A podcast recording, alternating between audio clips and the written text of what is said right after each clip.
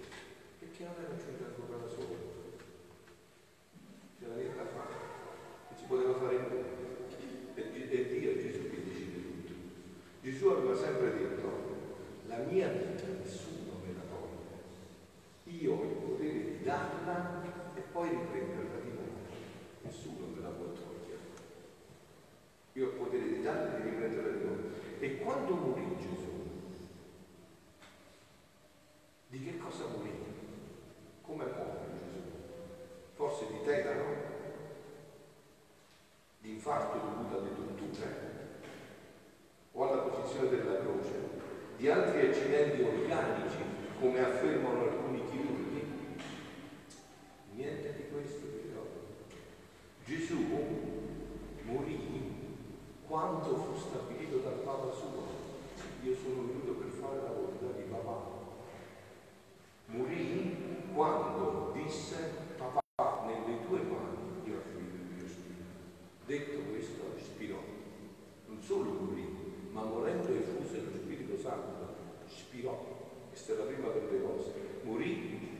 dandoci il più grande dei doni, di nuovo il suo spirito, come ci aveva creato con un alito, ce l'ha ridato.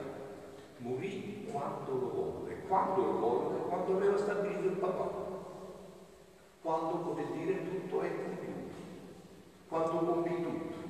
E mise l'ultimo respiro quando liberamente volle che mettere.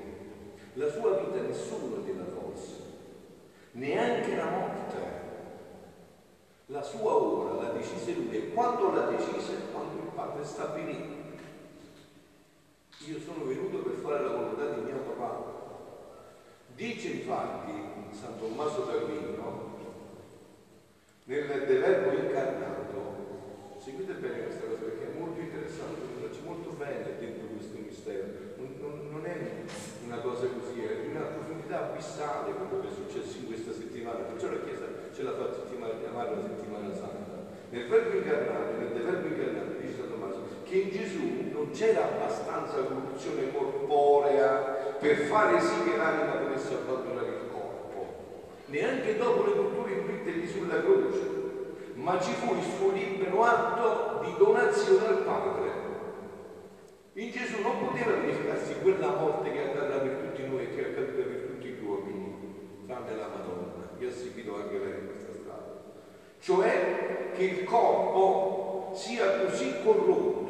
mal ridotto da non poter più reggere l'anima. Quando si muore? Quando l'anima si stacca dal corpo. E quando l'anima si stacca dal corpo? Quando il corpo non può più reggere l'anima, è così corrotto o così malridotto che non può più sorreggere l'anima. Che allora gli sfuggirà l'anima.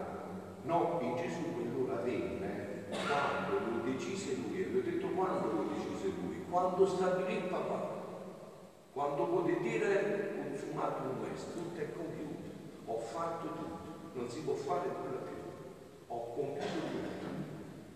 Quando lo decise lui liberamente, se no chissà quante altre volte sarebbe giunta tutta quella passione. Andate a rivedere, chi di voi c'è l'orologio della passione di Luisa, andate a rivedere quante volte sarebbe morto. Quante volte? Ma perché Gesù volle affrontare quella morte così atroce? Perché questa modalità? Essendo Dio, farci aveva creato da nulla, con un abito, perché questa modalità? Avrebbe potuto salvarci con un sorriso, in quanto ogni suo atto, essendo divino, aveva un valore infinito. Perché, dice San Francesco di Sales, quello che bastava per la nostra salvezza bastò per il suo amore. Ed è proprio questa la prova inconfutabile e irrefutabile della sua divinità. Solo Dio sceglie liberamente di salire sulla croce. Solo Lui, per amore mio e per amore tuo. Gli uomini, io, tu, tutti quanti, facciamo la gara per scendere dalla croce. Solo Lui decide di scendere sulla croce. Ma Gesù vi è salito liberamente e non ha voluto scendere proprio perché era Dio fino a quando non l'hanno sceso dopo che ha detto tutto è compiuto, consumato il resto. Non ha voluto scendere. Ma dicevo, perché vuole affrontare la croce con questa modalità dell'amore? Ma qual è il fine di tutto questo? Eh, carissimi, qual è il fine di tutto questo? Perché Dio si è spinto fino a questo punto? Qual è lo scopo perché se no, capite, questa settimana e questa Pasqua si non completerà di nuovo nulla. Qual è il fine, lo scopo? Perché Gesù si è spinto fino a questo punto?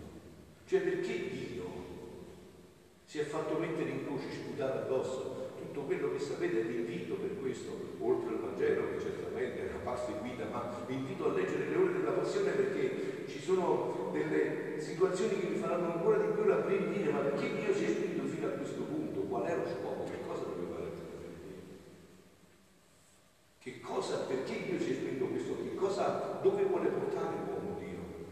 Fino ad aver dato tutto se stesso. Qual è lo scopo? Dice questo brano del 20 giugno 1926. Siccome io stavo, Luisa, pensando e accompagnando nelle pene della sua passione Gesù, specie nell'altro quanto Pilato, lo mostrò al popolo dicendo, ecce uomo, eccolo qua l'uomo. Il mio dolce Gesù mi ha detto, figlia mia, come Pilato disse ecce tutti gridavano, crocifiggilo, crocifiggilo, lo vogliamo morto. Uè, tutti, anche tu e anche io, tutti. Ma è buono gridare questo, certamente, ma bisogna vedere perché lo diciamo. Qual è il modo perché diciamo che Gesù voglia essere crocifisso? Se abbiamo capito lo scopo. Anche il mio stesso Padre Celeste, come suo papà.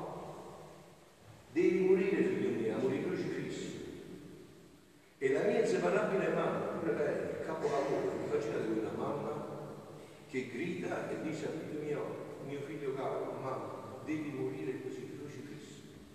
Questa è la volontà di papà, questa è la volontà di mamma e questa deve essere la volontà tua. Devi morire crocifisso.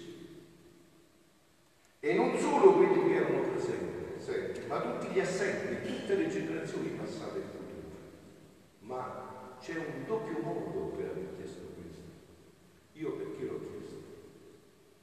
Io l'ho chiesto perché so che se lui non moriva in croce io mi volevo santificare, mi volevo salvare non solo, ma non potevo diventare di nuovo Dio, perché questo è lo scopo, molte solo vedete. Perché il regno è più della salvezza. Tu puoi essere salvo ma non vivere nel regno ma non puoi vivere nel regno, ma se vivi nel regno sei sicuramente salvo. Tu puoi essere salvo, ma non vivere nel regno. sicuramente sei stato salvato. Quindi dice tutte le generazioni hanno veduto questo, passato e futuro. E se qualcuno non lo disse con la parola, lo disse con i fatti, perché non ci fu una sola persona che disse che ne voleva dire. E il tacere è conferma di ciò che vogliono gli altri. Questo grido di morte di tutti fu per me dolorosissimo. Io sentivo tante morti per quante persone gridavano crocifigilo. Mi sentii come affogato di pena di morte, molto più che vedevo che ciascuna mia morte eh, non portava a ciascuno la vita. Il grande dolore di Gesù. Questo continua a essere il suo dolore. Anche in questa settimana santa lui torna a morire, ma non raggiunge il frutto per cui è morto. E qual è il frutto, lo scopo? Qual è? Qual è lo scopo per cui Gesù è morto per me, per te? E quelli che ricevono la vita, dice Gesù, per causa della mia morte, non ricevono tutto il frutto completo della mia passione. C'è chi non ne approfitta proprio, si danna pure. C'è chi invece non raggiunge il frutto completo di questa passione al morte. Fu tanto il mio dolore che la mia umanità gemeva e stava per soccombere dall'ultimo ma mentre morivo, la mia volontà suprema, con la sua onniveggenza, cioè vedendo tutto, con la sua onniveggenza, fece presente alla mia umanità morente avrebbero fatto regnare il loro con dominio assoluto l'eterno volere. Ecco il frutto di questa morte. Se no sono chiacchiere morte. Il frutto di questa morte è se il dominio di questa volontà può di nuovo tornare a regnare dentro di noi se Dio può essere il re della mia vita. Infatti avete sentito no, che cosa ha detto questo uomo santo Giuseppe di Arimatea, no? che cosa aspettava. Egli non aveva diritto, Arimatea, alla decisione operata degli altri.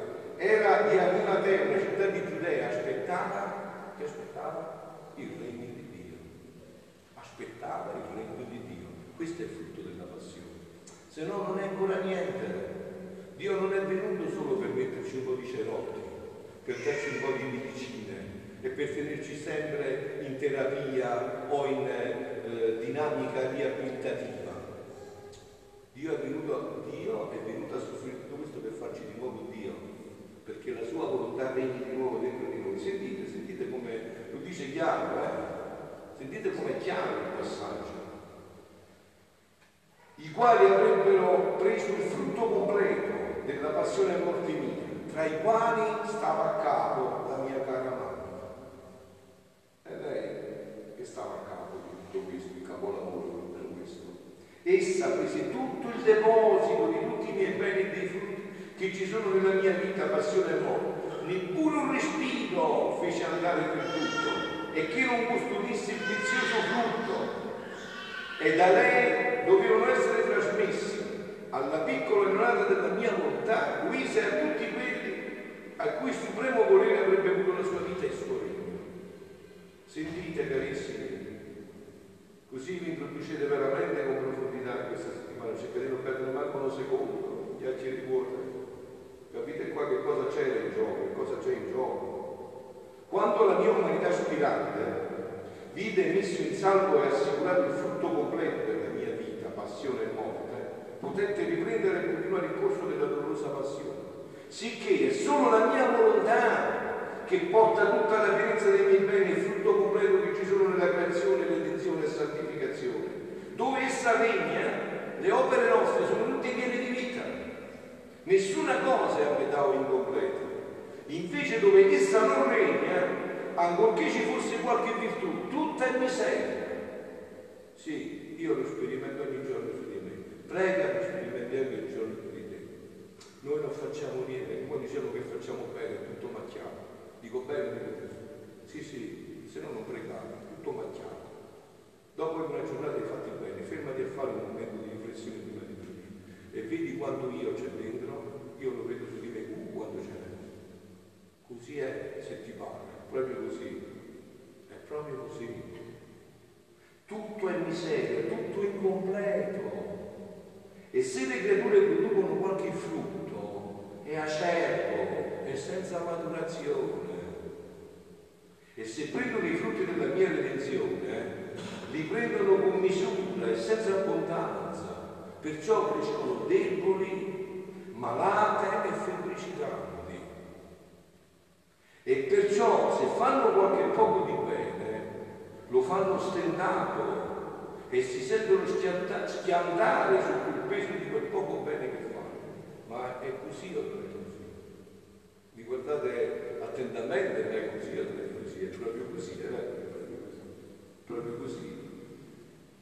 Anche quando facciamo un po' di bene, oltre tutto l'io, c'è pure questo. Ma come sono stancato oggi? Ho aiutato quello, ho aiutato quell'altro, e come mai mi sei stancato? Parlo di me. Perché è tutto fatto così, capito? È tutto fatto così. Invece la mia volontà svuota la volontà umana e vi mette in quel vuoto la forza divina che è la vita del bene. E perciò chi la fa regnare in sé fa il bene senza stento. E la vita che contiene la porta a operare il bene con una forza irresistibile. Vedete, questo non, non ci deve spaventare, solo questa vita può fare questo. Voi conoscete San Paolo un po', qualcosa di San Paolo, leggete le sue lettere, un ciclano, non c'è santo come San Paolo. Andate a leggere che cosa ha patito San Paolo, i brividi, è andato a ricordare tre volte fa, digiuni, penitenti, non si capisce niente. Eppure continuava a dire faccio il male che non voglio, però faccio il bene che voglio. Sento una legge dentro di me. Ogni volta che voglio fare il bene mi si presenta il male. Perché non c'è la vita per la divina volontà, non c'è il frutto completo della redenzione di questa settimana santa. Non c'è il frutto completo. Una sola lo ha preso la mano e infatti ha vissuto in pienezza. È vero che neanche il suo corpo si è corrotto. Neanche il suo corpo, perché non c'è la materia per la corruzione. Voi sapete no, che Adamo, dopo aver peccato, è vissuto quasi mille anni, 930 anni. Perché sì, il corpo era perfetto, perché c'era stato dentro la volontà di Dio, di Dio, che pure quando l'ha persa, non si poteva corrompere, cioè ha avuto mille anni. Cioè significa che se Adamo era nato l'anno 1000, ora vedeva pure il progresso di adesso. Si sono voluti quasi mille anni per corrompere quel corpo, perché c'era la vita della divina volontà dentro. Non si corrompeva. Il mio ideale, sentite e concludo, dice Gesù, nella creazione è regno della mia volontà nell'anima della creatura. Il mio primo scopo, sentite carissimi, non svenite, e capite che cosa c'è nella settimana santa se vissuto. Il mio primo scopo era di fare dell'uomo altrettante immagini della Trinità divina. Vita. Perciò c'è stata la memoria intermezzo per volontà. Perché adombrano le tre persone della Santissima Trinità, il Padre, il Figlio e lo Spirito Santo, che ci inabitano col immagini della Trinità divina, in virtù del compimento della mia volontà su di lui. Ma l'uomo sottraendosi da essa, io perdetti il mio regno in lui e per ben 6.000 anni ho dovuto sostenere una lunga battaglia, ma per quanto lunga non ho smesso il ideale né il mio primo scopo, né lo smetterò. Capito perché è dovuto soffrire tutto questo? Questo è l'apice di questi 6.000 anni, per ridarci questa vita. E se venni nella redenzione, appunto, a soffrire tutto quello che vi ho detto, venni per realizzare il mio ideale e adesso in una sola anima l'ho realizzato, anzi adesso in due. In Maria Santissima e in Luisa di Carretta, che ha dato l'accesso all'umanità, all'uomo in questa possibilità. Questa è l'ideale di Dio. Questa è la settimana santa. Se non un'altra settimana mezza santa. Questa è la settimana santa, questo è l'ideale di Dio per l'umanità. Questo è l'ideale di Dio. E se venni nella redenzione, venni per realizzare il mio ideale, il mio primo scopo, cioè il regno della mia volontà nelle anime. Perciò ho gettato tutto sangue, che quando c'era lanciato la lancia, quando l'ungino ti ha buttato la lancia, c'era più sangue e dovuto uscire acqua. Si dice dove sei dissanguato, sei svenato, c'era più manco una goccia di sangue, fino all'estremo. Perciò ha detto tutto è compiuto, perché guardava questo disegno. Tanto vero che per venire, cioè per incarnarsi, formai il mio primo regno nel potere supremo nel cuore della mia mamma immacolata. fuori dal mio regno io mai sarei venuto sulla terra. Onde soffrì, stenti e pene, restai ferito e infine ucciso, ma il regno della mia volontà non fu realizzato.